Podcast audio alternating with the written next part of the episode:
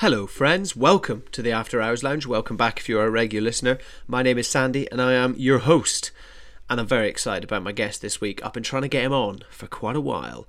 He is Harrison Ward, aka The Fell Foodie. Um, Harrison is a wellness speaker, outdoorsman, and just an all-round legend. Um, I've been following him for a little while and he's just... It's just one of those people on social media you wanna you wanna get to know. Um, he's very honest about his, his struggles in the past with you know mental mental health issues.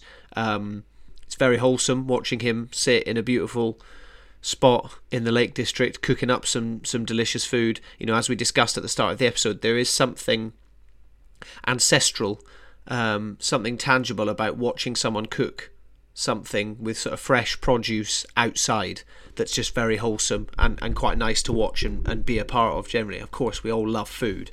Um, so yeah, it's been it, it's been great to follow Harrison, and it's been great to be able to have this conversation with him. Um, we discussed his his past. I mean, I will perhaps put a bit of a trigger warning. Uh, we talked quite quite in depth um, about his sort of struggles with alcohol, his alcohol addiction, um, and you know struggling with clinical depression, and essentially using alcohol to treat that. Um, as a as a kind of mask. I mean, it, it's it's a tale as old as time, sadly, and it's it's something that may be all too familiar for, for some people listening. Um, but as I've always said, you know, the whole idea of this podcast is to ensure these conversations about things that people may have find difficult to listen to. It's important that we talk about this stuff. Um, so you know, a huge thanks to to Harrison for being so open about that stuff. And you know, as he said, he he's super honest and an open book about it anyway. That's what he's he's kind of all about. Um, so yeah, we, we talked about that a lot. We talked about his, his struggles, you know, of of you know from from his teenage years of feeling like a burden, uh, you know, and being depressed and keeping those thoughts inside and how negative that actually is. And we talked later on about why men do that and why we shouldn't be doing that. And actually, you know, it's it's not manly to keep your feelings in, and you're not a burden, and people want you know people do want you there. So it's so important to to talk about what's going on in your head. And we talked about the positive effects that that has actually had on our respective friendship groups as well. Um of course, we got into then you know him finding hiking and the gym, and and what the effect of him improving his physical health then went on to have on his mental health. Um, of course, then, you know, lockdown perhaps got in the way of that slightly, but equally, you know, he found himself with these new opportunities with, with the Fell Foodie and what he's gone on to create now, and essentially, you know, as a, a run, running his own business and, you know, a freelancer and, and working in the kind of media space and working with all these amazing brands and being on T V with Mary Berry. And of course, that led to a little bit of imposter syndrome, which we also touched on as well, and, and kind of dealing with that and, you know, seeking that validation of deserving a seat at the table and where that comes from. And actually, you know, for for me, I've always, it, it has to come from within, you know, because it's so rare that you'll get someone telling you to your face that you deserve to be somewhere. So actually convincing yourself that you deserve to be there and recognizing that you're there for that reason anyway uh, is, is hugely beneficial. Um, so we, we got into an awful lot of stuff in this episode. There's a lot of value in here. Um, and it's just a good, good fun. Harrison's a da- a, a, such a down-to-earth guy uh, and just a great man to talk to, you know, a classic northerner. Um, so that was an awful impression. I shouldn't have done that. I'm sorry to anyone listening who did that, uh, who heard that. But yeah, a great conversation, um, and I'm talking far too much. Let's hear from Harrison himself. Enjoy the episode.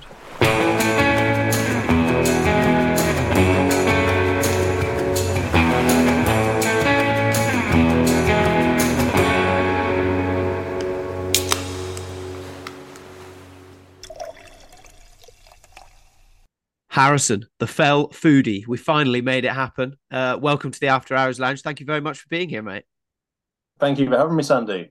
Yeah, it's a pleasure. We, we were just saying it's it's been we've been we've been trying to connect and get this get this going for, for a little while now. But you're a busy man, mate. You're a busy man. Um, how how well? First of all, how, how how does it feel? How are you doing at the moment? And then we'll get into how all of this started. I'm doing okay, thank you. Yes, I've got I've got plenty on at the moment. I mean, um.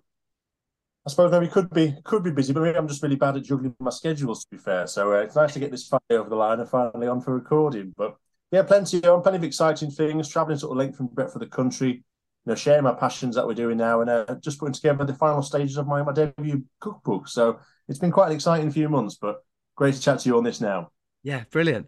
Um, I mean, and, and as well, we were just saying before we hit record, I like to try to do a bit of research, but I don't like to do too much. So obviously I was on the website getting your bio and everything like that, but I appreciate, you know, a lot of the people listening perhaps haven't done that. Maybe they're not familiar with you. So um, let's go back to the start. Don't don't need to go into to too much detail. I'm sure it's a story you've told a million times before. Um, but how did how did all this start? This uh, this sort of, yeah, who who is the Fell Foodie and, and where did he come from, essentially? That's probably a good start, isn't it? Yeah, say who I am, but it's... Um... Yeah, so so Harrison Ward, um, or the Fell Foodie, as I'm better known these days, is basically a pseudonym I came up with um, for this new passion I've got of basically cooking in the mountains, in where I live, in the Lake District. So I'm originally from this area of Cumbria, but it wasn't really until a major life change that I started to really appreciate what was on my doorstep. I'd, I'd always loved cooking, and following this new sort of journey into sort of hiking and getting to know the mountains, it wasn't long before that passion came with this new passion for sort of walking and being outdoors. So basically I started to try and recreate things I was doing in the kitchen up on the mountaintops with a little camping stove and various pots and pans out there, and uh, shared it all anonymously on social media, and it seemed to do okay. So these days, not so anonymous, and uh, these days sort of sharing the passions uh, on platforms like this and further afield. That's immense. What do you... What do you attribute it to? What, because it's it's it's quite a unique mix, isn't it? You know, do you, part of me wonders if it's if it just sort of there's something within us, within our D N A, you know, that the caveman in all of us, that there's there's something so soothing about watching a kind of meal being cooked on some, you know, slate stones put together outside and things. There's something kind of extremely wholesome about it that you it, it it's really hard to, you know, there's something tangible about it that I think strikes something within all of us. Obviously, let's face it, we all love food.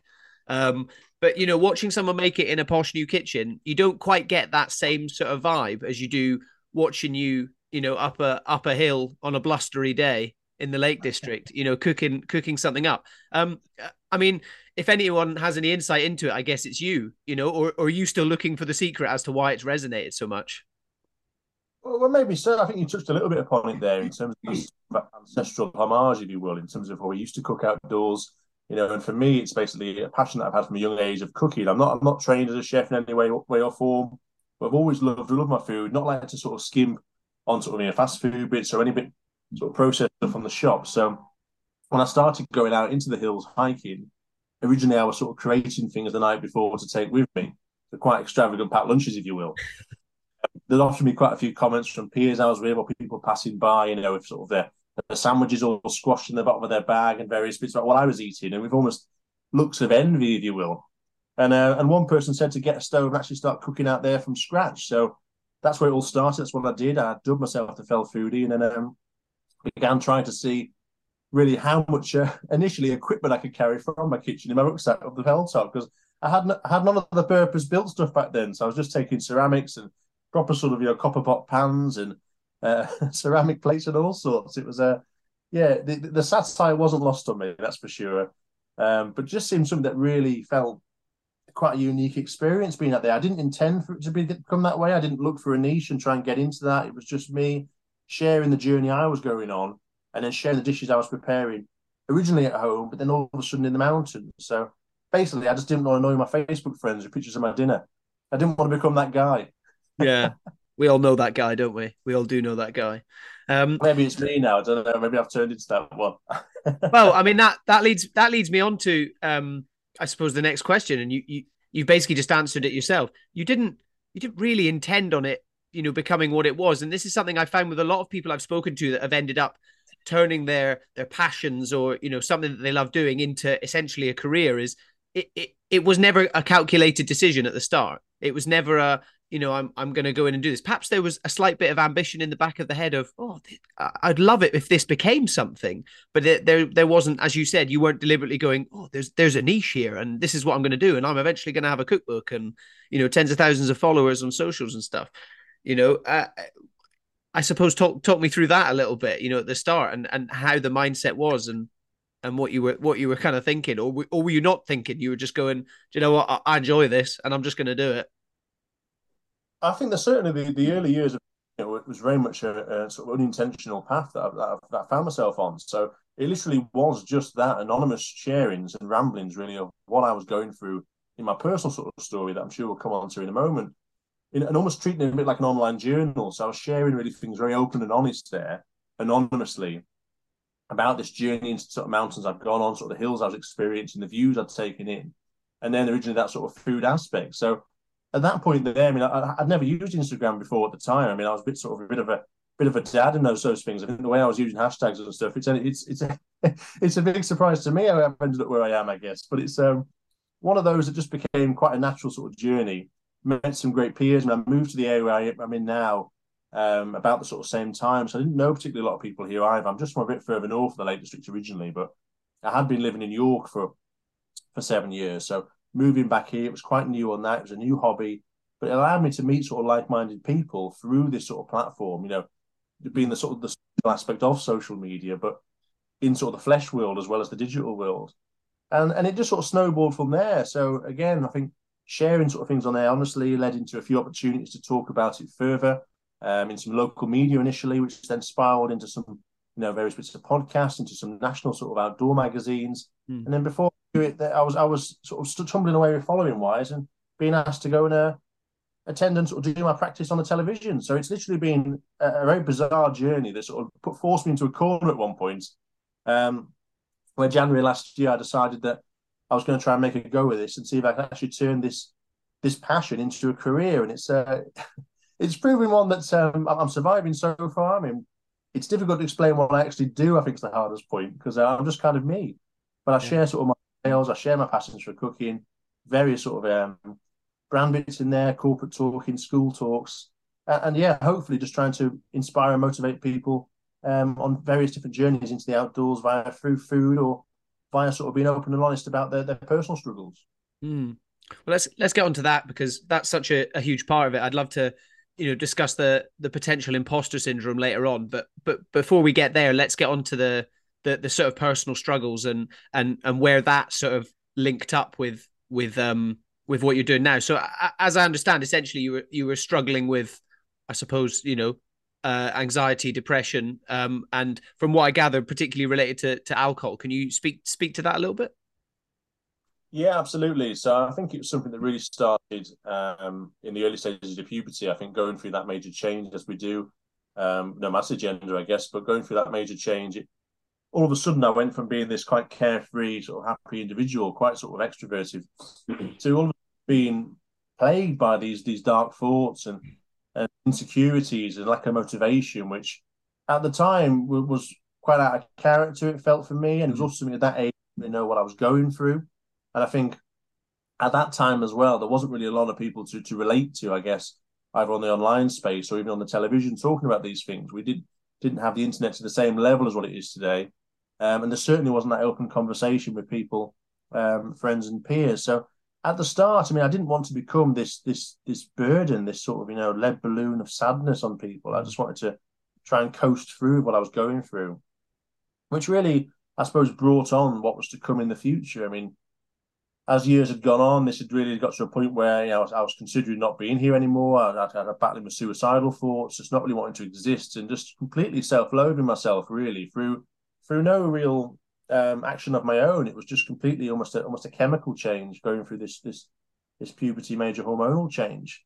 Now, later down the line, I'd worked most of my sort of uh, teenage years sort of in the back of house of pubs and various bits. So I'd been in the kitchens again, not doing any cooking at that point, but I suppose watching and learning through this journey later came to be in terms of things now. But um waiting on the back there, waiting on some tables, and then at eighteen finding myself behind the bar serving serving pints to, to punters and various bits. And that really opened up quite a different life. So for me, it was someone that it opened up the chance to meet a lot of different people, a different sort of social factor. Though I had some good great friends from school who I've still got today, they're very thankful to still have those in my life through maybe where I got to, but it was a different sort of element that I didn't experience before. And also in this path, I discovered sort of um, the alcohol and basically the, the, the effects of that. I suppose as many do at eighteen, that rite of passage, especially for blokes like getting out there, um, basically using it initially as just that lubricant, that social lubricant it was. But quite quickly, the, the feeling I got from alcohol became something that I wanted more of. It basically silenced that mind that I was that was that was struggling with. It silenced those mm. thoughts. It allowed me to be that person I initially was back at the start. Mm. Must allow me to escape really day-to-day living for a while. Now, I went to York for university in the end, so I moved across out there. And now in this sort of new city, I guess with people you didn't know, again, you're thrown into that situation again, like Freshers' Weeks and various bits, all alcohol-fueled events, I mean, everything, isn't it? It's right, right mm. in the passage or sign of bravado too. I was actually a year older than um, a lot of the people that were joining that year. I stayed behind at school for another year. And uh, so already I was quite quite seasoned in, in a way, if you were known as a big drinker that day, and, you know, hollow legs, I could put a lot away. And and it was something that, you know, you're almost quite proud of at one point. Mm. But quite quickly in this sort of new city, um, you know, people started actually paying more attention to their studies. Maybe maybe I should have as well at the time. But I was very much in this sort of university of life sort of mode, I think. And mm. people started going, not coming out tonight, not doing this. And I basically got sick of people not coming out on, on the daily. So I just started going out myself all the time. And without really knowing it before long, I, I was starting to drink drink quite heavily every day, solo drinking, meeting mm. people as I went. Found myself back in the hospitality trade as well.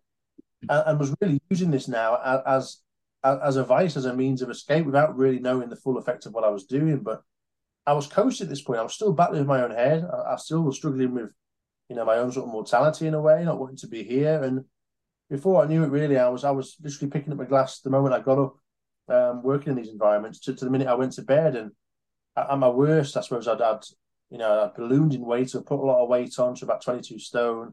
I'd taken up smoking when I was away as well, something I'd not done at all in my childhood. And I was now putting away in excess of sort of twenty pints a day down my neck. It was it was really a life that I slid into. Um, and before I knew it, I was out of control. And, and if anything, initially it was seen as a bit of a medicinal tool to try and aid mm. my mind. It had really just dragged me further and further down and become more of a poison. Mm. I think that's... It's it's such a common thing, especially here in the U K, as you said at the beginning. You know, it is, especially among men, it's viewed as a an accomplishment and a sense of bravado is, is how much you can drink and how much you can hold it and how many more shots can you do without being sick and things like that. And then the next morning, you're kind of you're kind of stoked with how shit you feel and things like that. And you know, it's who who's a competition of who's got the worst hangover and who drank the most.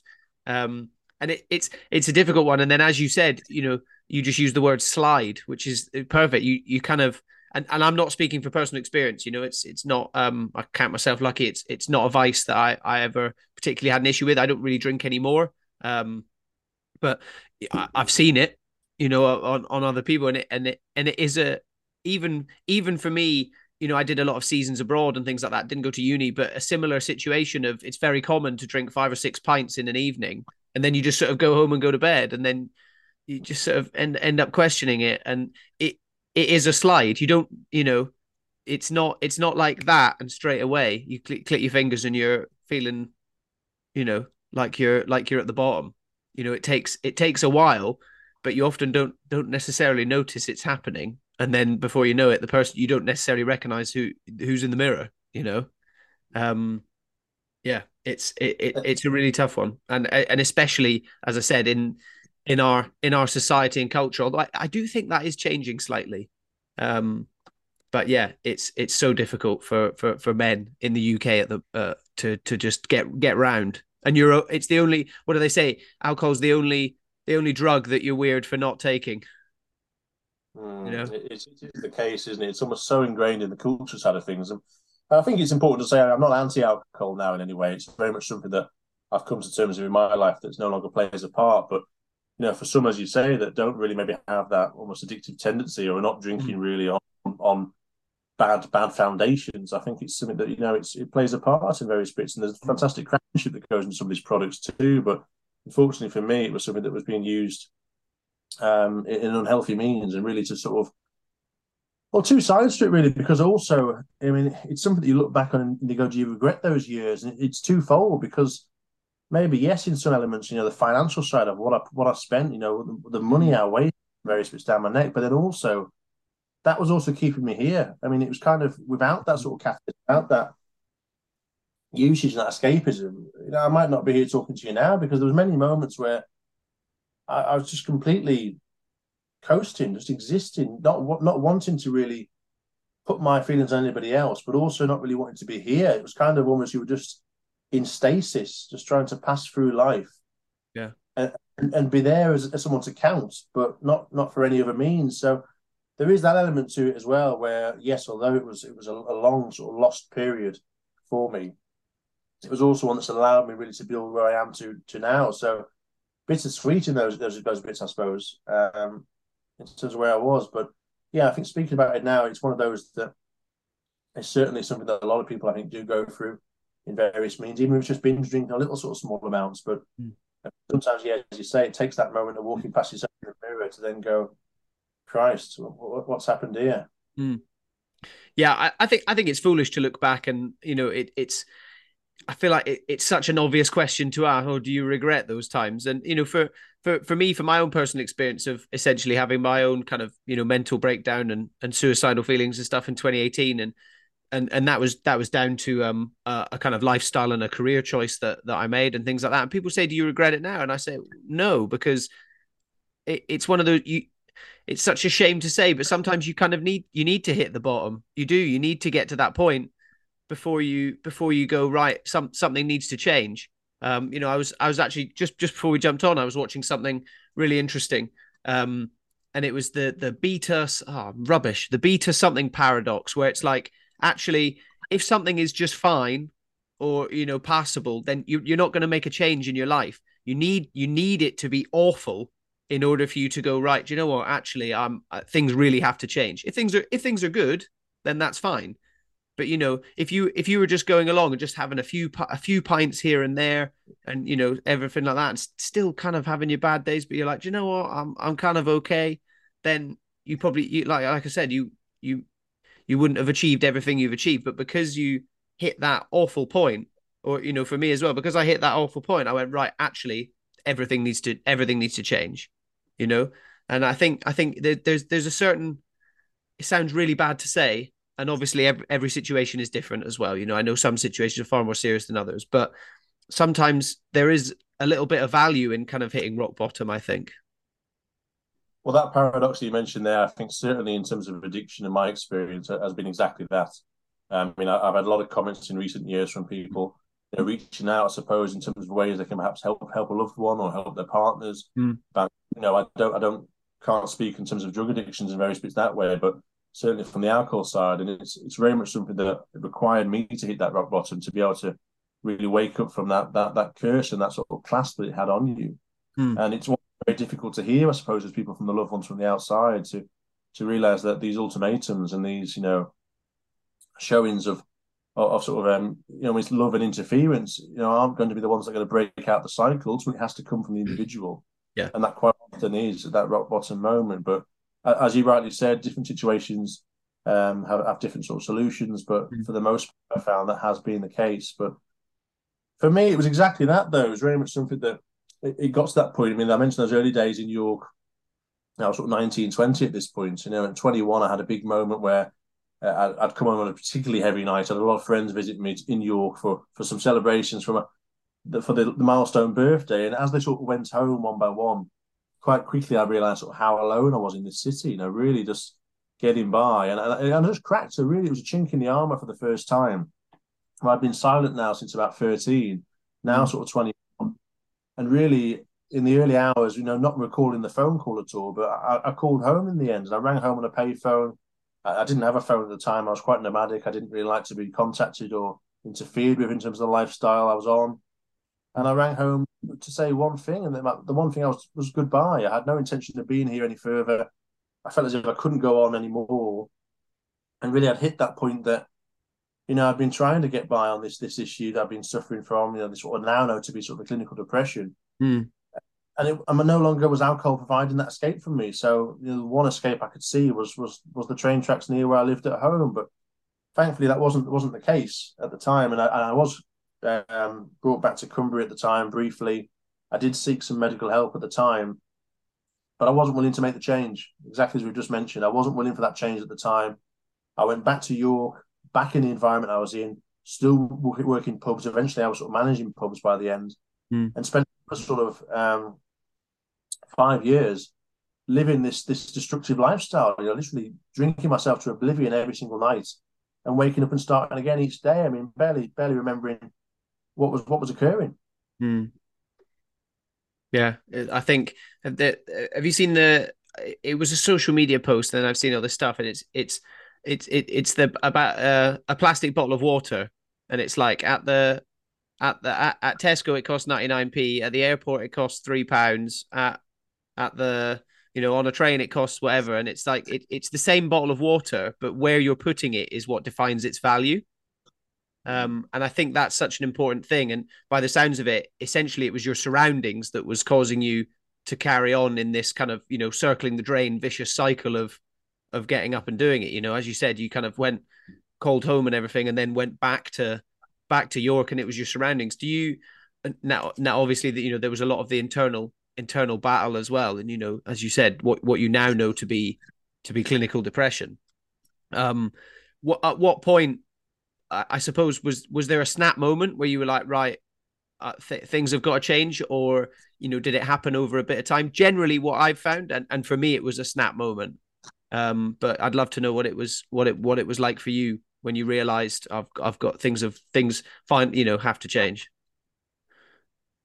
Exactly the same. Yeah, exactly the same. I think, like, looking back at the time, I didn't see them for what they were, but I think there was moments of sort of ultimatums and, mm. you know, intervention that went on. I didn't see them as that at the time. I saw it very much as people just interfering with my life. You know, I was just somebody like to drink, I was a heavy drinker. You know, certain people, they, they maybe couldn't put away as much as me, therefore they saw it as a bit, bit different, a bit unusual. But mm. I, what I could handle, what was sort of a daily lifestyle for me. But I suppose as well, the people I was maybe interacting with at that time, perhaps were in similar cycles as well. So again, that environment aspect. But I don't think it was particularly being in that city that, that caused all that to a degree, but I think it was could have been anywhere um, I could have gone to. But I think it was just being away from the familiarity of of maybe home and that sort of judgmental eyes from people that you knew. You were allowed to sort of reinvent yourself as your person you wanted to be individually. And for me, that ended up just being someone that could go through this this destructive sort of existence that I was going through without sort of too much judgment from people I knew in a way. So I was just yeah, yeah. sort of that burden on people at all, but things began to change um, when I found myself in a relationship, basically. Something I'd always longed for, I guess, meeting sort of someone that you could share experiences with. Again, perhaps um, trying to sort of be that sort of broken piece, you know, to, to, to sort of fix yourself, which is sometimes the wrong way of looking at these things. But that was something that was a very positive moment in my life, um, for sure. But unfortunately, I was already in I was already in one relationship. I was in one with alcohol, uh, mm. and, and the two sort of coincide. So it was a very hidden life. You know, I worked very different hours to her. She was more nine to five, Monday to Friday. I was hospitality hours, so mm. special days off. So we saw each other maybe twice a week. And in between those moments, I was weaving in this lifestyle, knowing when I could literally get, get my heaviest fix, meet my quota, as I called it back then, you know, in between sort of elements of meeting her. And more and more, I was turning up sort of to, to sort of these rendezvous, you know, under under the influence more and more.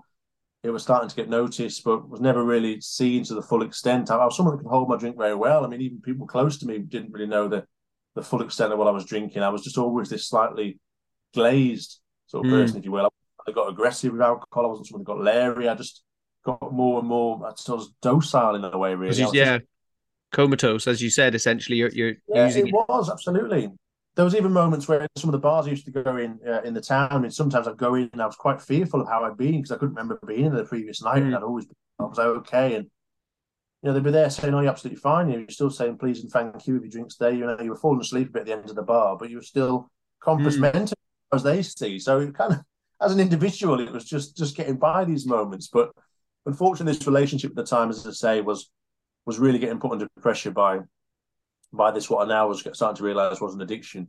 Mm. Uh, in the end, I mean, I suppose it caused quite a few arguments back and forth, which just would cause me to really resent her, I suppose, at times, and just go back to the drink every time. It was always a case of running away from from that um, that obstacle in a way, you see, just going straight back to the pub or straight back to sort of silence it all, just going, you know, just, just why are you interfering?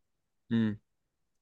Unfortunately, one of those particular occasions, I'd gone out on one of those, you know, interference run outs, and, and I'd acted unfaithfully to this partner. It was discovered, and rightly so. It was the end of the relationship. Mm. But for me, it was something that just completely cracked cracked my foundations to, to right. its core. I, I, I couldn't comprehend how I'd acted that way and hurt someone that I loved in that way. It was always something that was never never me wanting to be a burden on others, but also me just individually trying to get by on mm. things. and for my actions to then, of course, it's pain to somebody else, just made me realise really how far I'd fallen, how deep I was into this, this thing now. It was now compromising me as a person. I was now no longer holding those morals I held so strongly yeah. at the forefront. They were getting eroded by this substance. I was, I was, I was powerless to it at this point. It was my priority. Wherever I went, it was my sole focus mm. in what I was doing. Am I getting that next drink? When are we going for a drink? Where's it? Just everything. So friendships, family-wise, you know, there was quite a few that, looking back, there was moments of ultimatum where, again, I mentioned at the start, being being very thankful to have them still in my life, because there was moments mm. where they maybe were close to walking away, you know, and I didn't see it then. But this this this relationship breakdown just just literally floored me. Absolutely, mm. I was just. I remember going back to work the next day. I was on a breakfast shift, and my boss looking at me and saying, "You're not quite right today," and I just absolutely collapsed on him and was just gone. And I'm not someone that really was very emotional normally. I was, I was just quite, not stern-faced, I guess, but quite uh, quite stone-faced maybe. And um, he said, "Oh, take, get, take a few minutes outside. Go outside and take a few minutes to yourself." Mm. And I didn't come back for, for about seven hours. I was just sat staring at the wall. I was just there, just staring into existence. And again, a friend of mine came straight out to take on that shift later on, brought a pint glass out, as he would do normally. So go on, get this down. This will sort you out. And I just looked at him and said, "I don't drink anymore, John." You know, he, he basically almost choked on laughter at the time. Mm-hmm. He said, "I don't drink anymore." He said, "You what?" And, and it was really from that moment. It was the day. It was literally that that day, the moment. I just thought, if I'm going to make this change, initially, you know, if I'm honest, trying to win back that partner, I felt mm-hmm. as if I had to make that change, and I had to make that change quick. And, and although this isn't something that's medically advisable, the levels I was drinking, going cold turkey like that in a snap is is something that every doctor will tell you not to do. Mm. But that wasn't on the forefront of my mind at the time, I guess. It's always no. at the forefront, trying to trying to redeem myself, trying to seek this redemption, and trying to put things right. And it quite quickly became apparent to me that if I was going to try and make this change, I couldn't be in this city any longer. Mm. My girlfriend that day, I, I, I vowed to sort of quit alcohol. I was a smoker at the time as well. I threw my last pack of cigarettes in the bin. Um, I packed up my flat. I quit my job. And I was manager of this place at the time, and I, I left them sort of completely in the lurch, really, again, out of character, but a necessary decision at the time. Mm. And I brought myself back to Cumbria. Uh, and for the first time in, in my life, I, I came completely clean with what I've been going through, initially on my Facebook page, to friends and family, of why I had to leave this city, why it was so sudden, mm. and the reasons why I was here. And the, the support and the, the comments that I got back from this, you know, I'll never forget. It was mm-hmm. just literally the, the reason I'm sort of here talking about this now. It was so, so humbling, supportive. And again, fearing that judgment for so long mm. of not wanting to reveal stuff and thinking that the minute you sort of reveal this, that's it, you're going to be labelled as something else or or weak or not capable of these bits. And it wasn't the case at all. And it's why I'm such an advocate for, for talking about these things now. But that was the real start of me trying to replace alcohol in my life. And, and, and what I decided to do was to try and throw myself into fitness. And it all began in that moment. Well, I mean, first of all, thank you for sharing that.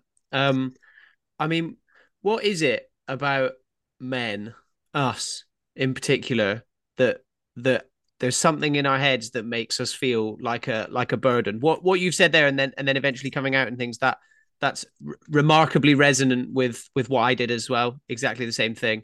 Um Only like two two people knew, three people knew what was really going on in, in my head. And then I put the first episode of this podcast out and told the truth, and everyone kind of lost their minds a little bit. So, yeah, very much resonates with with what happened to me. But I don't want to make it about me at all. But what I'd love to get your thoughts on it. Why, why, and especially on the journey you, you've been on, you know, now and everything you've achieved since since that moment you just spoke about. Why, why do we as men always the first our first thought when we're struggling is better, better not say anything, don't want to be a burden, or or even worse than being a burden is being a killjoy, you know? And and that that's the biggest thing. We're so worried about being a killjoy, about, you know, we we want to be the lad, about we want to walk into the room and everyone be like, "Hey, Harrison's here," you know. We're so worried about that not happening that we're willing to essentially feel suicidal for it, you know. um I'd love to get yeah your your thoughts on it, and, and what you've learned and what you've taken from from that, because it's it, it's no it's nothing less than an epidemic, in my opinion. You know, men men not yeah. not speaking about this for, for fear of for fear of these reasons. I mean, for a start on that, I think it's something that, that undoubtedly we're quite conditioned to, aren't we? Whether it's, whether it's, you know, if we see on the television, or whether it's, you know, forefathers that have gone before us and stuff. Of, but basically that stiff upper lip, I guess, and carrying on regardless. And, and and in some formats, I think there's still there's still a need for that in some elements. I think you still have to sometimes, you know, pull, pull, pull up your slacks and, and, and have a go at things. But ultimately, that shouldn't be all the time. It shouldn't be something that we're suffering in silence for. And as you say, sometimes not being able to speak about this in the future because because the worst has happened. And, and I think certainly it's something that is starting to erode um, in sort of our generations and new generations in terms of people being a lot more open to these things.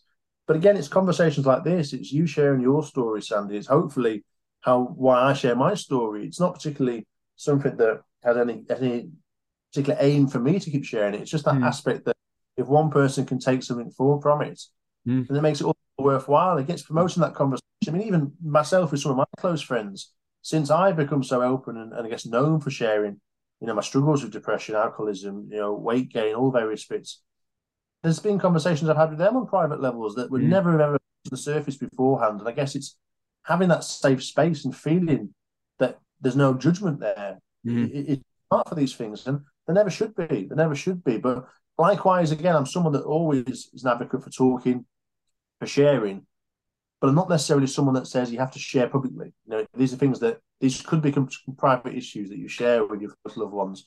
If you can't do that, you share with work colleagues, you share with medical professionals. Mm. It doesn't be like maybe perhaps we did of sharing it on a public platform, going out there and owning it, mm. because that itself can can bring um, other elements that I don't really speak about quite often. But sometimes being known for your struggles all the time, you carry that when you're walking around as well. I mean, sometimes in the minute you're not having a hundred percent day, everyone's going, "Oh, you're all right. You're okay yourself today." I'm going, "Oh, I'm all right. I'm just, you know, I'm just having a bit of a coast today. I'm not, I'm not feeling yeah. down. I'm just, I'm just okay. Like, can I just be okay?" Yeah. So that could be, could sometimes be a struggle. Um, or people may be having prefabricated judgment before they meet you because they've read your story, for example. But ultimately, I think it's always something that you should seek um, to share these stories and, and not, not be worried about the repercussions of doing so. Yeah, I think that's a really valid point as well. What what you've said that. You know, pe- people that do suffer with, you know, depression, anxiety, things like that, you know, largely it, it is difficult, but it's they they don't feel like that twenty-four or seven, you know, every minute of every day. And and it's funny you said that. I've had exactly the same thing, you know, uh, whether I've met someone before, it's someone I haven't spoken to for a while, and they kind of approach me with sort of, you know, try and wrap me in bubble wrap. And I'm like, no, I'm okay. Like all I'm. You know, I'm just making a point of talking about this. I don't necessarily feel about it right now. You know, sometimes I'm like, actually, I'm I'm doing pretty good at the moment. And it, it it's frustrating because sometimes it, it can kind of take you back there a little bit. And you're like, no, I don't, you know, and, and I've, you know, I hate to hate to air it on here, but, you know, I've I've had a couple of, you know, instances where I've been in a really great mood. And then, you know, someone's come up to me and almost treated me as if I'm some sort of therapist because I talk about this. And I'm like, I'm I'm no therapist. I'm no expert or anything. All I'm doing is talking about shit that's happened to me, you know, and I I, I imagine it must have happened this, you know, must have happened to you as well. And of course, I'm happy to sit there and things, but it kind of happens. And I'm like, right, my evening's over now. You know, I'm like, I'm it, it's just pulled, you know, sadly, it's just taken me out of wherever I am. And, you know, it, it kind of does put put you back into that that sort of that sort of brain a little bit. And it's it's it's a tough it's a tough balancing act. Um, but yeah, I think going going from zero to a hundred is definitely not not necessarily for for everyone. Um, and and as I said, for for me, it wasn't.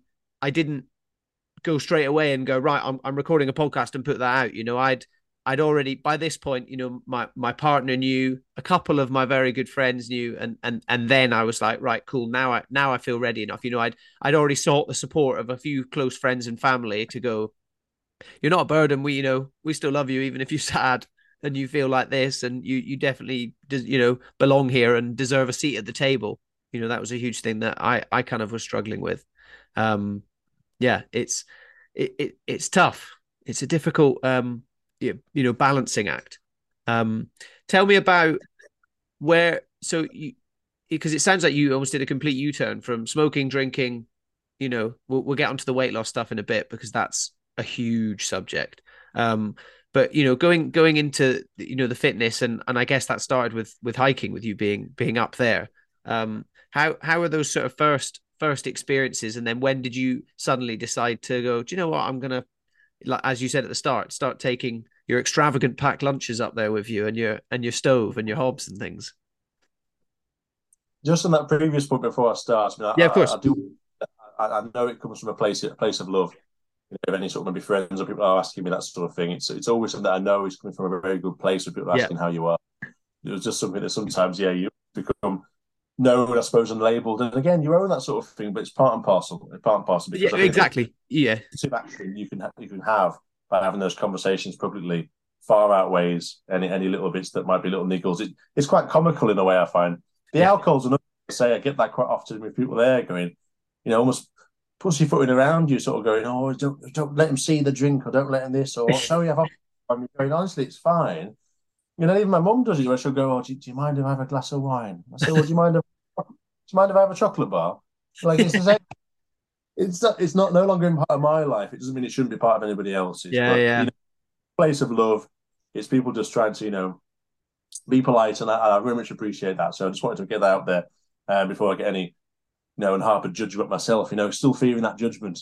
Yeah, yeah. No, that's that's absolutely true. Yeah, yeah. Maybe I come across as a bit of an ungrateful little shit, so I apologise for that. But yeah, no, it's no, yeah, no, no, it's, it's definitely all, yeah. All. And and and the biggest positive I've found for for me is is something you mentioned as well, in that actually the minute um the minute I kind of uh, came out and, and and sort of spoke about my thing and my my struggles and stuff, I had people just come out of the woodwork. You know, I had a few friends go, oh yeah, I'm on, I'm on medication. I'm on, you know, antidepressants. I'm on this. And I'm like, in my head, I was like kicking myself. I'm like, I've known some of you boys for ten years. I'm like, why have we not done this? Why, why, why are we not all sat round and, and, and spoken about it? And I, I don't just a- attribute it to, to myself, but now my, my, my friendship group of boys, like we, there is no thing, nothing that there's not, you know, that is off the table in terms of talking about.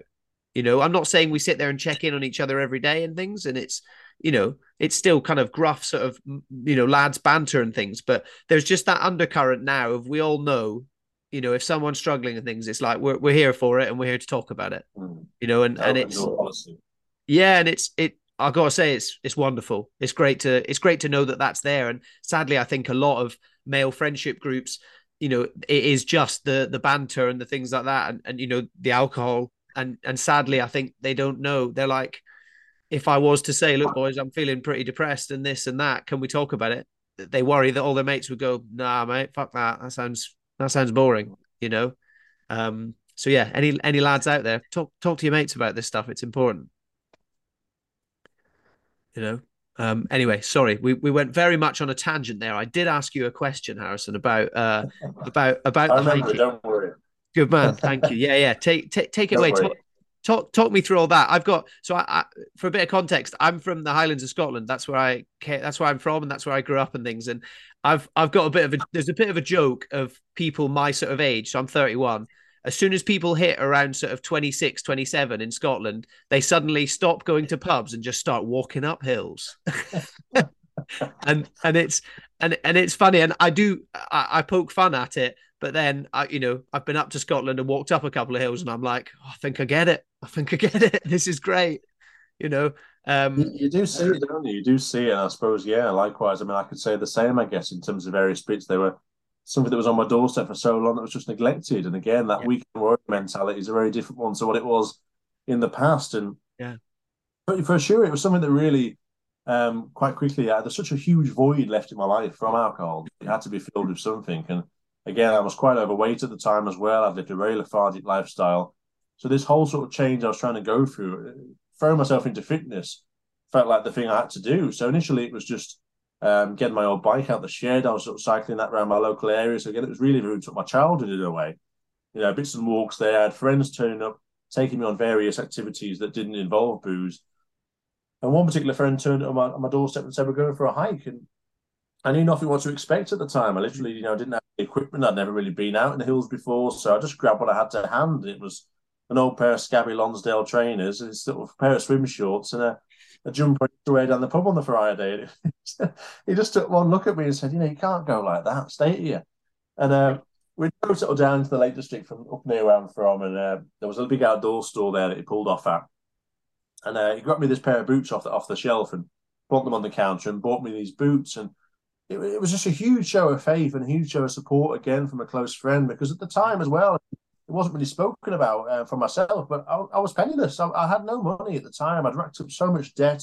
I'd blown through all this inheritance down my neck. You know, I was paying the last of my rent off. I'd just left my job overnight, and there was no contingency to this. Mm. You know, I was someone that lived very much day to day anyway, and sort of skimping where I could, money from various people that I knew, friends and punters in the pub, and all of that sort of show of faith. Although it was a, you know, bog standard pair of boots, was something that really ca- sort of catapulted this whole journey, but. Um, I wasn't too thankful about uh, half an hour later when he pulled up at the base of Blencathra, one of the higher mountains in the Lake District, mind, and uh, basically frog marched me up to the summit. So it was very much a baptism of fire. Here's me two weeks off the off the booze uh, for, for six and a half years, you know, and off the fags, you know, struggling with uh, struggling with my waist waistline, and uh, all of a sudden basically blowing out my arse going up this hillside, staring at my feet. Don't recall too much of the actual journey, but upon reaching that summit, you know, barely had a chance to take a breath, and he just said, right, we're doing Helvellyn next week. So again, one of the higher mountains, now mm. nine hundred fifty mountains, so one of the ones that would be classified as a proper a proper mountain in your neck of the woods, you know, not like some of them down here. Mm. And um, again, that stone staircase being marched up the side of it, and it was something that really, it just almost felt like I was going through this this eighties Rocky montage, you know, I was just trying to make this change, and the music was in my head, and I was just trying to mm. push forward, prove that I wasn't this person that I'd now shown that I was, and it was kind of like, I've got to make this change and, and push forward. I was so determined to, again, trying to win back that partner at first, but as time had gone on, realising how much this change was for me and for those who were, mm. were still in life. But heading up this hillside again, it just suddenly felt like a, you know, a physical interpretation of what I was going through, that sort of uphill struggle, not being able to see the summit, sort of that blind faith of pushing on through, you know, struggling through the pain, but really getting that reward on the other side of still pushing through, battling through those darker days. And I was rewarded with this fantastic summit view at the top, this glorious blue skies, the ridgeline heading there, the tarns below. And like you just said then, it was just like something clicked. Something just sung in me, like a new addiction being ignited. Mm-hmm. And from there, so literally a month later, I think we were down in in Snowdonia doing Snowdon. Before the end of the year, we were up sort of doing Nevis. So we'd done sort of the three peaks in the area. I was now, I'd moved to the Lake District itself. I was regularly going out doing these hills, you know, multiple days after work as well. And I started to sort of get into running more as well. Something, running was something that I literally, you know, couldn't run a bath. Uh, I would laugh you yeah. at the pub and run. And before long, I was my, my, my boots had been interchanged for trainers. And I was out there, you know, doing one K to two K, five K became ten. And then somehow I was convinced to sign up for a marathon. And there we are in May twenty seventeen. So it was June twenty sixteen that I had this major turnaround. May twenty seventeen, I'm at the start of this marathon line going, you know, what's going on here? Just all of a sudden, this complete switch, right turn in my life. Mm. And people on the outside, I mean, for, it was it was a huge change for me, but for those that knew me from the outside, it must have been literally, you know, shaking your head and what's going on? Because all of a sudden, it was just, you know, pictures of a pint glass on the bar table. It's all of a sudden selfies on summit tops, and it was just a huge turnaround and shows what is possible in that in that year space of time. Mm. That time a year later, I was a year sober, I hadn't touched any more fags. I'd lost seven stone, wow. and was now sort of, you know, taking in these mountains, and then about to sort of begin this new sort of journey of taking sort of food with me into the fells as well. But an absolutely just monumental change, um, a light switch moment. But yeah, I couldn't have done it without the support of friends and peers around me. That's for sure. Mm. I love, I love the idea, and it it sounds it perhaps sounds a bit cliche, but I always say on the podcast that cl- cliches are cliches for a reason because they're great. Um, but I love, I love the idea that the the mountain was a bit of a, a kind of metaphor for your journey a little bit, you know, and and and struggling struggling up there and getting getting to the top and reaching the summit and kind of exhaling and going off, you know, I've kind of yeah a bit of a metaphor for that year of your life, I suppose. Well, I know you did it earlier on, but. Um, Yeah, that's that's epic. It's, it's such a it's such a such a great story, and it's so good. I, I imagine as well. I don't. I've thought about this quite a lot about about myself, and I think I'm fairly lucky in this regard. I don't think I have a very obsessive, uh, addictive personality. I think, and and I'd love to talk to you know a, a psychologist or whatever about this because, I, as I said, I'm not an expert, but I think I get very obsessed with things, but I don't really get addicted to them. You know, I'll I'll get obsessed with an Xbox game, but it'll still get to ten thirty at night, and I'm like, right, it's time to go to bed. You know, I don't, I don't sit, I, I'm not like, oh God, I can't get off it. Or, you know, like I, I drink a lot of Coke Zero at the moment, but I still don't have more than one can a day. I love it. And, you know, things like that. And for, like in the last year, I've got very into Brazilian Jiu-Jitsu and I'm obsessed with that. But it, it, it it's kind of, it's kind of different to, to the, to the addiction. But I imagine for you finding, you know, after your issues with alcohol and things like that, finding something else that you can, you know, get, get addicted to and things. And that also, you know, is giving you a positive benefit rather than a mask, must have been just overwhelmingly positive for yourself. Definitely. And it's something that, I mean, the addictive personality is something that I think more and more I just appreciate, really. Yeah. You know, how much it does play a part in my life or anything. I mean, as you say, whether it be, you know, some uh, activities or, you know, yeah. games, or that sort of way, or biscuits, you know, I can't put them down. It's just, I'm literally just everything. It's just, I can't, all or nothing type character. And I think that was, again, yeah. similar with the journey I went through. And there was times where, I mean, that I was going to the gym a lot of the time as well. That was something else that I put into my life. So I was both that and the gym. And that in itself at times became, that was a positive vice and a positive, positive outlet now. You know, having that endorphin hit in a, in a different way without any of those lows that alcohol brought. Mm. You know, it also sometimes I was I was heading to the gym sort of, you know, two, three times a day sometimes. And that, that, that again, so I've got a free bit of time now. I'm on edge. I'll go do that again. And it was almost like you've got something itching away in you. So I, I, I sometimes describe it a bit like um, how Popeye must feel when he has his can of spinach, you know, yeah. sort of something flowing through you and you just feel it and the, the muscles are all popping up there. And then it was the same when I had, you know, a dragon, a cigarette, it was the same when I had a pint. That it just literally, I could feel it almost pulsing through me. And it, it, I find it with a lot of sugar and stuff now as well. But an activity like hiking or exercise is, is again, one of those activities that seems to just gradually build and build and build to that, to mm. that of, of euphoria in a way. Mm. And I think in all of this, I think really what we always seek, and especially those with addictive personalities, it's just dopamine you're looking for. Yeah. You just want to enjoy in a way, and you find that in different ways. Whether alcohol provided that for me at a time, but obviously came with huge repercussions as well. Mm. Some people who take drugs will have similar bits, adrenaline seekers, even those with, with sex and various bits. It's all for that sort of initial rush, that dopamine, that happiness mm. to get the next sort of stage. But find it in a more, I suppose, tangible outlet, like like sort of exercise, mm-hmm. has that, that's really allowed me to sort of stabilise on those fronts.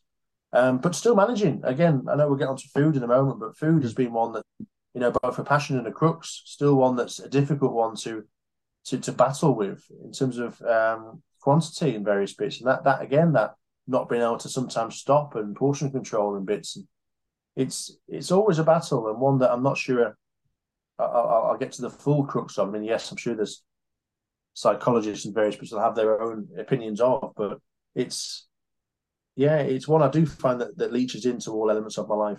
mm. uh, yeah yeah let's get let's get into the food the food the food side of it now, because I find that bit very interesting, and and again I feel like a bit of a kindred spirit with you as well, because it's something I've struggled with all my life. Basically I'm just a, a gluttonous bastard. I just love food so much, I just can't stop. But um Do do you and and I, before we move on quickly, you you know you're mentioning there you feeling like, oh, I've got some free time, I'll I'll kind of go to the gym and things. Do you wonder if that is because you know that you kind of have this love of food and things, and you've you know part of in your past you were kind of overweight, and what you probably look back and go, God, I was really unhealthy. So then there's almost that that other bit where you're perhaps potentially going too far the other way. And, you know, for, for me, I found I will potentially overtrain so that I can overeat, if that makes sense. And I wonder if that's something that you, you can speak to as well. I, I very much um, agree with that sort of mantra, for sure. I mean, I think more recent years, I mean, I, I, it's been no training whatsoever. And that's something that I'm trying to get back to now. But mm. for those initial year of change, all the way up until perhaps lockdown, was very much that's that, that type of activity. So, mm. and maybe not always as a guilt a guilt thing, not always in terms of guilty what while I was eating. I think just in terms of, you know, that feeling you get from being out running and running on those mountaintops, or doing that down the gym and lifting sort of a personal best, that's addictive as well. And getting that mm. sort of feeling of movement, which is what which is all it is, and that, that hit. Yeah. You know, they're that sort of walking out there feeling better. I mean, it's an addictive sensation. So that's more what it was for me. And I think if I had that early on in the day, the day had passed by, all of a sudden I was feeling, oh, I'm getting a bit itchy again. Mm.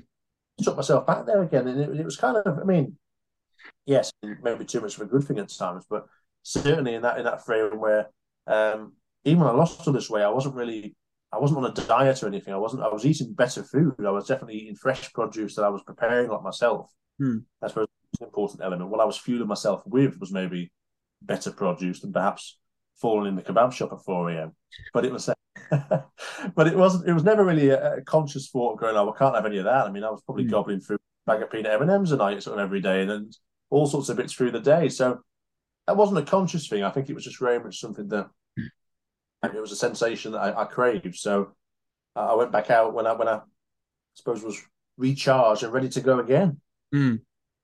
And yeah, we're let let's get into the food side of things then, because obviously it's now sort of become a crucial part of your job as well, you know, and, and when that starts to blur the line. And I've had a couple of, um, well, I, you know, I've had chefs on in, in, in the past. I think, I don't know if you know Martin, the Lagom chef.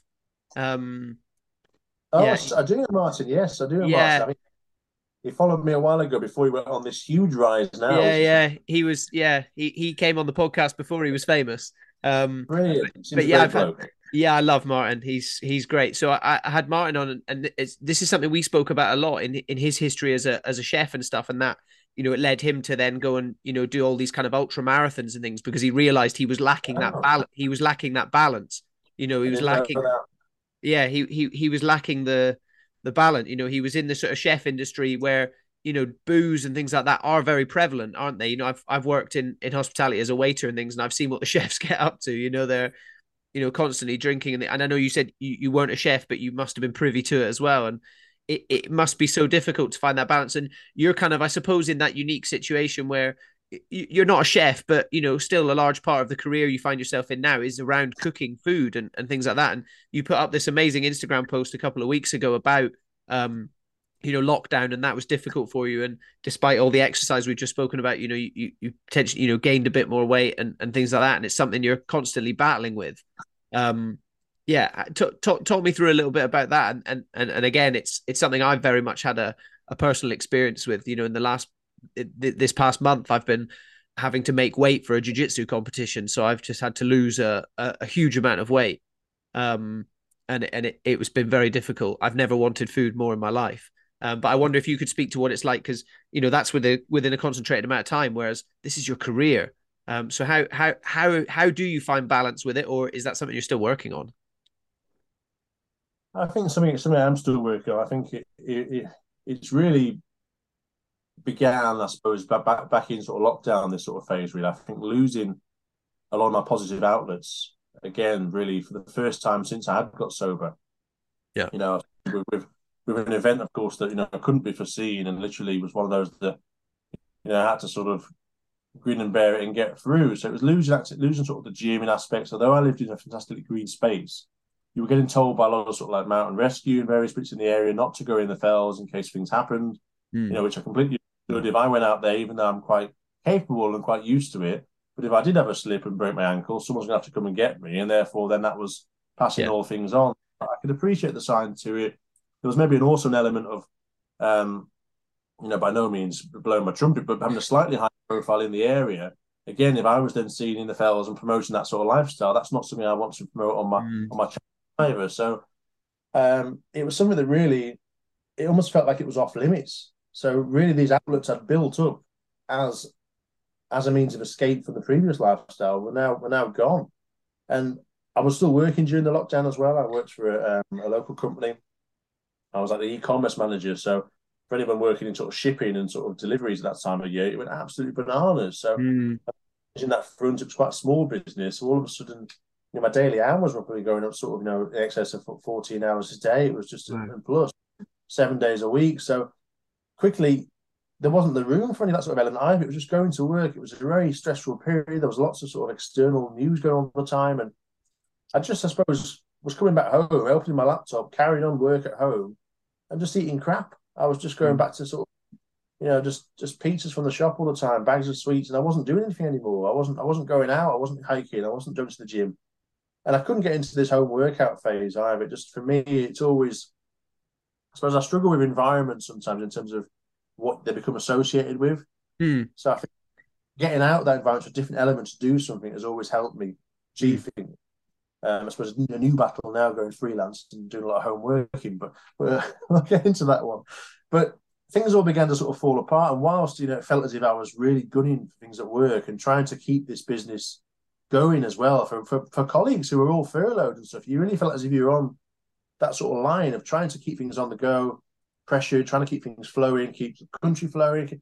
There was lots of things going on, and it's a difficult one to talk about because I was still in a position of privilege. You know, there was people mm. that were stuck in high-rise buildings in the cities. There was people over the world that didn't have access to these things. And who am I to get, you know, low on these things or to struggle with? You know, really, I had it all right. I was in quite an area of green space that was no one was visiting, so it was absolutely glorious. The wildlife returned to the streets, but you just felt as if you weren't allowed to go out. And even heading out your front door, it felt like you were getting shocked in by, by neighbours and other bits, yeah. you know, sort of into a twitching. Why is he out? Who's he? He's been out half an hour. And that rubbish of one Michael Gove interview that was never even gospel, but everyone took it as gospel. Mm. Half an hour. And it just all got in my psyche, and I just didn't go out. So I became quite reclusive. Um, I was going to work all the time, and literally I fell back on food, I guess, as, as an outlet. Mm. And that was my, I suppose, stress relief, was back on food. So unfortunately, I guess that meant a lot of weight got put back on again, and come out and the other side to that. Of course, routines didn't quite fall back into pattern straight away. Work was still very busy, so again, things didn't settle. Everyone else was coming out of almost a, a funny phase of going, oh, we're back to work now. This isn't usual. And you're sort of there burned out, sort of, at the end, yeah. to carry on. And by that point, I suppose I, I, I'd lost the routine I'd, I'd fought so hardly to build previously. So, mm. and then throw another year into the mix of it being another really busy year from that day job. But also things started opening up again for other opportunities in my sort of my, my Fell Foodie aspects, where yeah. I really started to take off, and a lot more things going on there, and some media opportunities, and you know, and ended up sort of having on television and various bits there, and having some great talks around the country, and, and got to this point where I, I couldn't do both of these activities together, so I had to make the choice, and felt as if I backed myself whilst both both had really gone upwards in upwards trajectory, but trying to sort of go. go for my own avenue and try and um, make a go of it. But then I was jumping into this new routine again now, now freelance, now sort of no routine really. Mm. Whilst if, I, if I'd been able to start that where I was before lockdown, I think I'd have been in a much healthier position. But I was almost stumbling into this new this new lifestyle. And now I had no structure. Uh, I wasn't going to the gym. I wasn't regularly going out in the hills anymore, but I was suddenly trying to build a business where all of a sudden you sat doing loads of admin indoors all the time, just sort of things piling up on you. And then in the car all the time, driving about the place for all these talks. And I was just sat eating rubbish in the car. So mm. it's on that post I mentioned where, again, that you look in the mirror again one day and I go, what the hell, how have I let this happen? Mm. I'm, I'm back to where I was. I, I was back up to about twenty stone at one point. And I was twenty-two stone, my heaviest in the past, but I put another five stone again. And I'm just going, why have you let this happen? You know, mm. you know how hard it was the first time. But again, you've got to give yourself some some some some leeway sometimes. It was a very stressful period, I guess. Maybe not stressful in in, in, in the in the immediate, but what was going on around you, mm. very new situation. So there've been many, many, I'm sure, either listening here or or not, that have gone through a similar phase of leaning on elements like food or again maybe yeah. even alcohol during lockdowns. And and I think you have to cut yourself some slack somewhat, but yeah, it is a struggle on that front. And again, now cooking food a lot and being that sort of element too, I'm always trying to prepare nice elements mm. of food. But then I sometimes wonder with some of these creators, I mean, Martin's a good example, I guess. I know he's got his family there for that one, but there's some of these fantastic barbecue chefs that I follow, a few friends in the in the in the sort of scene, um, Jim from Only Snagging and um, you know, the Smoking Elf that I follow, and they're always cooking these fantastic feasts up on this big barbecue unit. And I'm there going, who's eating all this? You know, who, I'm the same. And they're getting stuff posted like every day or twice a day, and I'm just there thinking, if that was me, I'd be the size of it. I just couldn't yeah. do it. So you've almost got to cook water and then sort of wait a while, which maybe it's a good thing where I generally go in the hills and walk up the hills first before I cook. So you've almost uh, maybe you've got a bit of... But it's it is a battle on that sort of front, um, and yeah, one that one that I suppose I'm not really on top of, but. I think I'm slowly building routine up again and owning those mm. things sometimes. When I usually get to a point of wanting to talk about them, I've usually al already gone past the point of assessing it in my head. So, yeah. getting out there again, you know, it was another one of those that I suppose body body dysmorphia is quite a big one in yeah. sort of all sort of genders and various spirits, but again, very much something that blokes go through as well. So yeah, it's a yo-yo, I think, would be the title, but hopefully back to the gym now, back in the hills, trying to build that routine back into a freelance life, and, and not being too hard on yourself. But the, uh, the journey continues. I think so, yeah. And I, I think that's a really good point you just touched on there, is that there's so much talk these days about, you know, the, the body dysmorphia and, and even just sort of the, the body confidence movement and, and, and all the controversies and, and opinions around that. And, and generally, I find an awful lot of it is centered around, you know, women and things. And obviously they've had the shit thrown at them for so long about the way they look. So I don't, you know, I'm I'm very much an advocate for it and things like that. But equally, I think there's still this issue for men as well of, you know, we, we, I think we've come a certain way for women, um, you know, where it's there. There's a lot, you know, more acceptance, I suppose. But for men, it's very much still, you look at every magazine cover and it's like everyone has washboard abs and a six pack. And if you don't look like that, if you don't look like Thor from the Avengers, you're you're kind of a failure. You know, you kind of you're kind of not you're undesirable, essentially.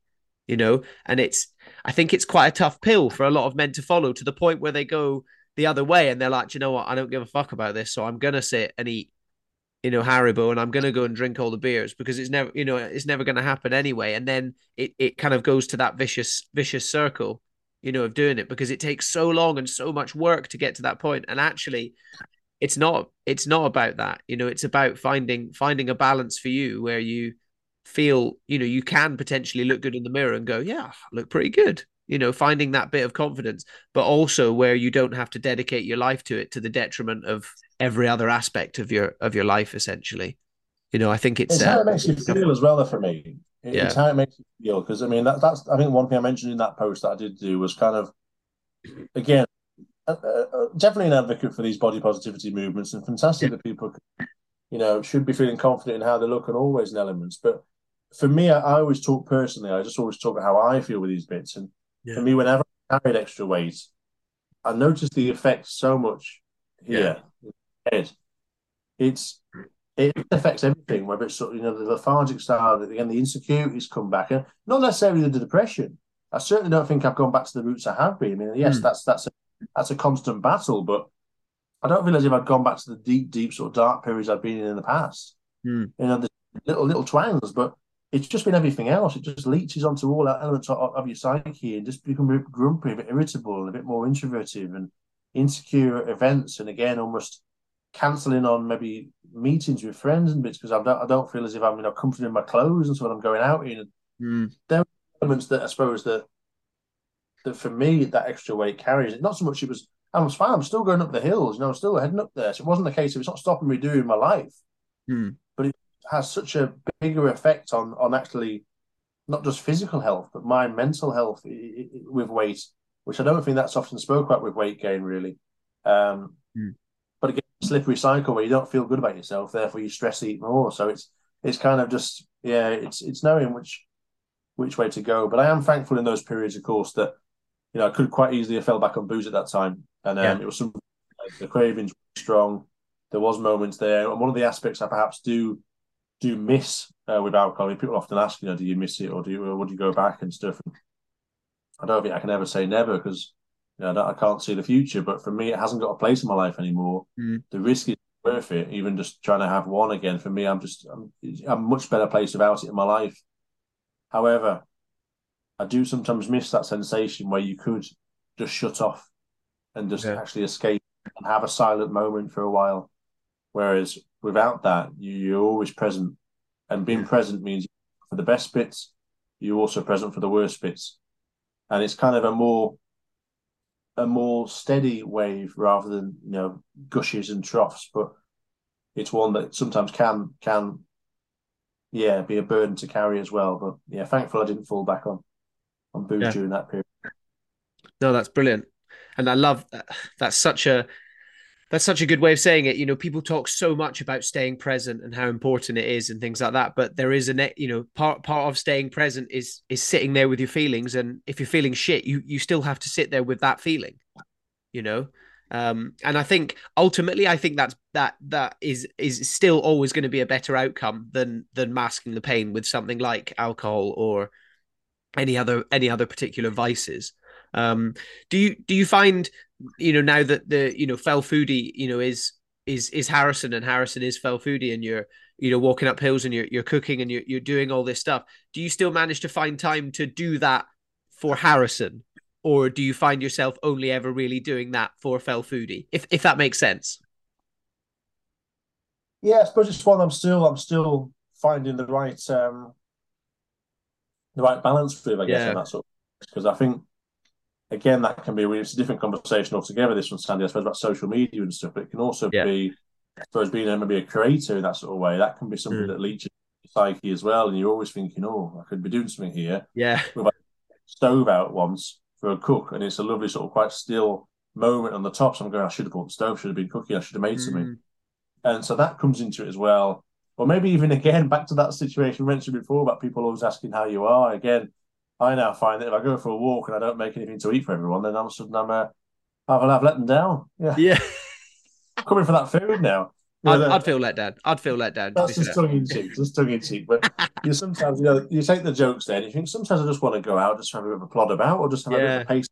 No, I don't want to be going out cooking, you know, you know, a beef cassoulet on the top. But it's um, funny one for that setup. But it's tough. Um, still finding that balance, and I think sometimes yeah. maybe to sort of have a, a digital shut off on that sort of frontage, and yeah, just, I think yeah, it's important. Tell us what they were back then. Yeah, I think it's important, you know, especially for you to look back and, you know, with the story you've told, you know, clearly that was the time where, you know, potentially you found this new discovery and this new obsession. I think it's important to to take time for for Harrison as well as for the for the Fell Foodie to to go and do it. But yeah, I'd, I'd be disappointed if you didn't bring snacks. I'm not going to lie. Um, Just just quickly before we finish, I mentioned it at the very start, and we, we haven't actually spoken about it, and it's it, it it's a big thing, and it comes up a lot in, you know, conversations around sort of mental health and, and well-being and stuff, and I think for for good reason, um, and that is, you know, sort of impost, imposter syndrome, um, and and how how you kind of you deal with that, whether whether you get it at all, um, you know, and, and how you deal with, you know, going from what, what you were and, and everything that's happened to to now. You know, what what you're building now, you know, being on T V with Mary Berry and, you know, doing all the work with all the awesome brands that you work with, and and turning this into into something amazing. Um, how how does that how does that internal conversation in your mind go when you, you know, do you ever actually take stock of what you've achieved, or are you like, no, I need to, I suppose, try and stay present, otherwise it may be a bit overwhelming? Yeah, it's, it's something that came up the other day actually with, with, with a friend of mine in terms of, you know, looking back sometimes and actually almost patting yourself on the back for where you've yeah. come from. I'm not really good at that. I think I'm, I'm usually very self-critical still, mm-hmm. uh, you know, sort of self-pressured on certain environments. And sometimes if I don't achieve these these elements that are often unachievable, then that's me, you know, going on a downer because of it sort of thing. It's, it's again, another constant cycle, and one that I suppose you, you sort of learn to live with in various bits. But um, on that sort of frontage, it, it's, imposter syndrome is very much a part of it, very much a part of it. And I think one that um, I'm aware of, one that I've spoken about as well at times, but one that I don't let it stop me in these situations, though. I just I tend to sort of throw myself in. I think so often it comes from a place that for a lot of this this this lifestyle and these elements, it, it's all so new. Like, I don't I don't know anything about it. I don't, unlike when you're at a job, you almost have that sort of mentor aspect, I guess, and you sort of yeah. taught the job, taught how to work somewhere where. In this sort of freelance aspect, and in this new world, in this media world as well, oh, it's all new. I mean, where, where where do you learn from? The only way you learn is by doing half the time. And a lot of this as well, it's just a lot of the public speaking I do in various bits, talking out there. Each time you go out there, I mean, there's elements of nerves to a degree, but I mean, nothing nothing that's sort of stopping you. But you just never know what you're going to be hit with, sort of, or what you're going to be asked afterwards. Or again, if If the person who's booked you, they've had somebody else booked, and they didn't, you didn't quite do it the way they were expecting you. All these bits that mm. there's so much variation to what you're delivering that undoubtedly it comes into your head of going, you know, is that is that what was wanted? Is that what was? Am I in the right position here? What am I doing here? Um, and I, I don't feel like I'm an expert on anything either, which I think is difficult. Where you hear a lot of people go out there and talk, and you know they're the expert on this or the expert on you know birds or the expert on on cooking. So, and I'm just, I'm just me. I'm just learning as I go, sharing my tale quite honestly. You know, the struggles I go through, I don't feel as if I'm ever one of those people, a guru, that's mm. out there telling you live your life this way, and I've done it, so you can too. Like, I, I don't, I don't fall into that category, and I don't really endorse that category either. I think we're always, I, I'm one step away from being back to where I was at times with, with drink or falling back to the way. So I shouldn't be on a pedestal in any aspects. Mm. When you're up on these sort of elements to, to tell your story, especially if it's in front of a panel or if it's on the media, various bits, there is, there is a question of why me sometimes. Mm. Why me? What, what what what what have I done to deserve to get to this point? And yeah, whether that needs sort of a verification sometimes for other, for other outlets, or whether that just needs to be me being maybe more respectful of where I've come from. Yeah, it's a tough one, tough one. But with that sort of self-critical nature, I think it's something that will always be mm. always be there. It's very, it's very nice though. Don't get me wrong. It's very nice to be to be in these opportunities, and of course, it's very you know nice to be in the conversations. I by no means sort of saying those elements. And again, yeah, appreciate the to be able to even try and do this and to work mm. with some of these brands and to have the chances to do so. And again, it all boils down, I guess, to just trying to really share me, mm. who, where I've come from, where I'm going. That's all it boils down to. Yeah, absolutely. Well, I think I think the looking looking for the verification of why you should be there is, you know, the verification is you're there. Do you know what I mean? They, you know, they wouldn't they wouldn't have invited you if they didn't want you to. You know, it's and it, it it's something I've very much struggled with as well. You know, I've uh, I've done I do some I do some work for a a, a tour. I'm a commentator for for um, a windsurfing tour. Uh, wind windsurfing is a sport I did for years and things like that. So yeah, I do that and, and speaking and, and I had a similar thing. My first event, you know, I'm like, I'm not I'm not that good. I've never competed on the world tour. Who am I to be sat there talking about this? And then my girlfriend was kind of like, well, you were invited.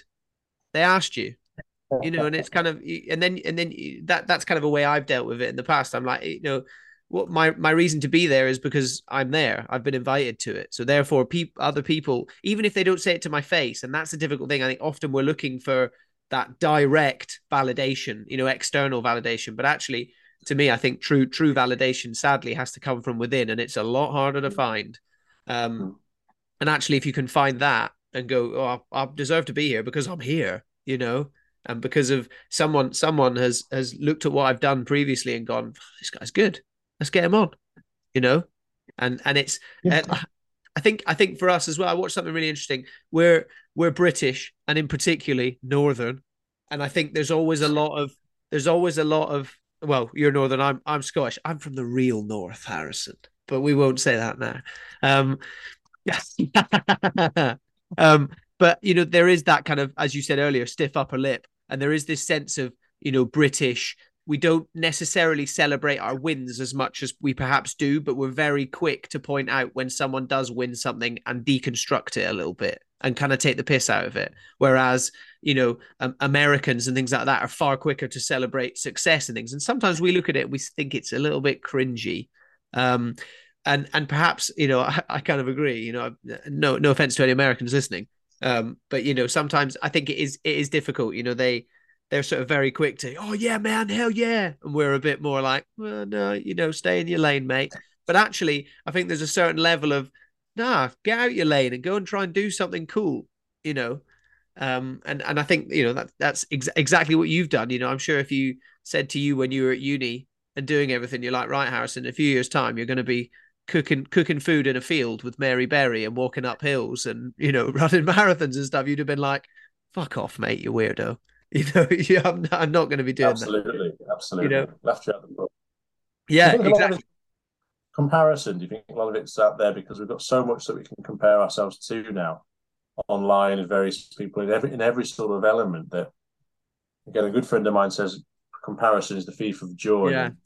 It's, it, it, there's so much out there in every aspect. Even when you find yourself in a, in a niche, there's always somebody else who's doing a slightly similar thing that you undoubtedly compare yourself to. So I wonder whether it's just having access to a lot more of these things now that that oh, then leaches yeah. its way in. One one hundred percent. I I am constantly on Instagram looking at every other mental health podcast, going, oh, oh, oh what are they doing? Why why should I I should be doing this? And oh God, they've had this guest on. Oh I I, I wish I you know could get this person on and, and all this. And if I didn't have access to all those other podcasts and instead put my focus into probably just me and what I'm doing. Um, I think I'd probably be happier for it. I think I'm, I think I've, I think I've managed to get the balance of carving my own path. And by the sounds of it, you absolutely have as well. You know, you're very much staying true to yourself. And, you know, I'd never go, oh, well, I need to get this person on this podcast because another person has, when actually I don't necessarily have much of an interest in talking to that person. You know, um, I like to think I've, I've maintained my kind of integrity there, but I definitely do look to, you know, people, uh, other, other people in my echo chamber and go, oh, I wish I was as, you know, as good as them and, and, and things like that, you know. And it's, it's definitely, as you said, it's a quote I use all the time. Comparison is the thief of joy. And it, it truly is. Um, and it's, I think, I think it's a work in progress for all of us, you know, that side of it. But I think that definitely plays a huge role into it, doesn't it? Harrison, where can people follow you? Where can people, I'm, I'm not saying where can they follow you up a hill, please don't tell people where you're going next, but um if people want to if people want to unless you got snacks with them, in that case tell me tell me where you are, but um if people want to see what the Fell Foodie gets up to and check out what you what you do, uh where's the best place for them to find you? Well, I'm available on all sorts of social media platforms, so it's just Fell Foodie, all one word with an I E. Um, otherwise, yeah, so my website fell foodie dot co dot U K. So I'm always willing to finally answer any questions you've got, whether it's the mental health space or the cooking outdoors. Um, yeah, I'm always looking to reply to everyone who gets back to me. So yeah, check out my adventures, my recipes, and my uh, my personal ramblings. Yeah, yeah. Make sure you make sure you check them out. He'll make make you feel very lazy for not being walking walking up hills. Um, yeah, you can also follow me on Instagram, guys, uh, at the After Hours Lounge. If you like what I'm doing, give me a rating and a review on your preferred podcast platform. It takes two seconds and it hugely helps me out. Or you can go to the link in my bio and you can uh, buy me uh, buy me a coffee on Buy Me a Coffee. You can actually give me some of your money. I'm still working on the merch site. It'll be there one day. Uh, but for now, yeah, rating and a review. Uh, make sure you check out Harrison, Fell Foodie. Harrison, thank you so much for coming on. Uh, it's been a long time coming and I'm, I'm stoked we managed to get it together. So yeah, thank you for being here. Thank you, Sandy. It's been a great chat. Yep. And uh, thank you guys for listening. We will see you for the next one.